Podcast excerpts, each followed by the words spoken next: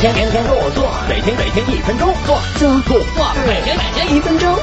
哎呀妈呀！叔行走江湖这么多年，从来只有我占别人便宜，竟然有人想占叔的便宜，那也不行啊！今天就让苏来教教你怎样防止被别人占小便宜啊！首先不要怂，直接挑明了说，你为啥要吃我薯片啊？你买不起啊？此招杀伤力百分还，效果拔群，可以永绝后患呢。如果你不喜欢吃鸡，那也可以自言自语哈。那啥，我放冰箱里大可乐怎么少了五毫升呢？记住大声点啊，保证他听到了。另外呢，还可以动用舆论的压力，在闲聊的时候不经意的提起呀。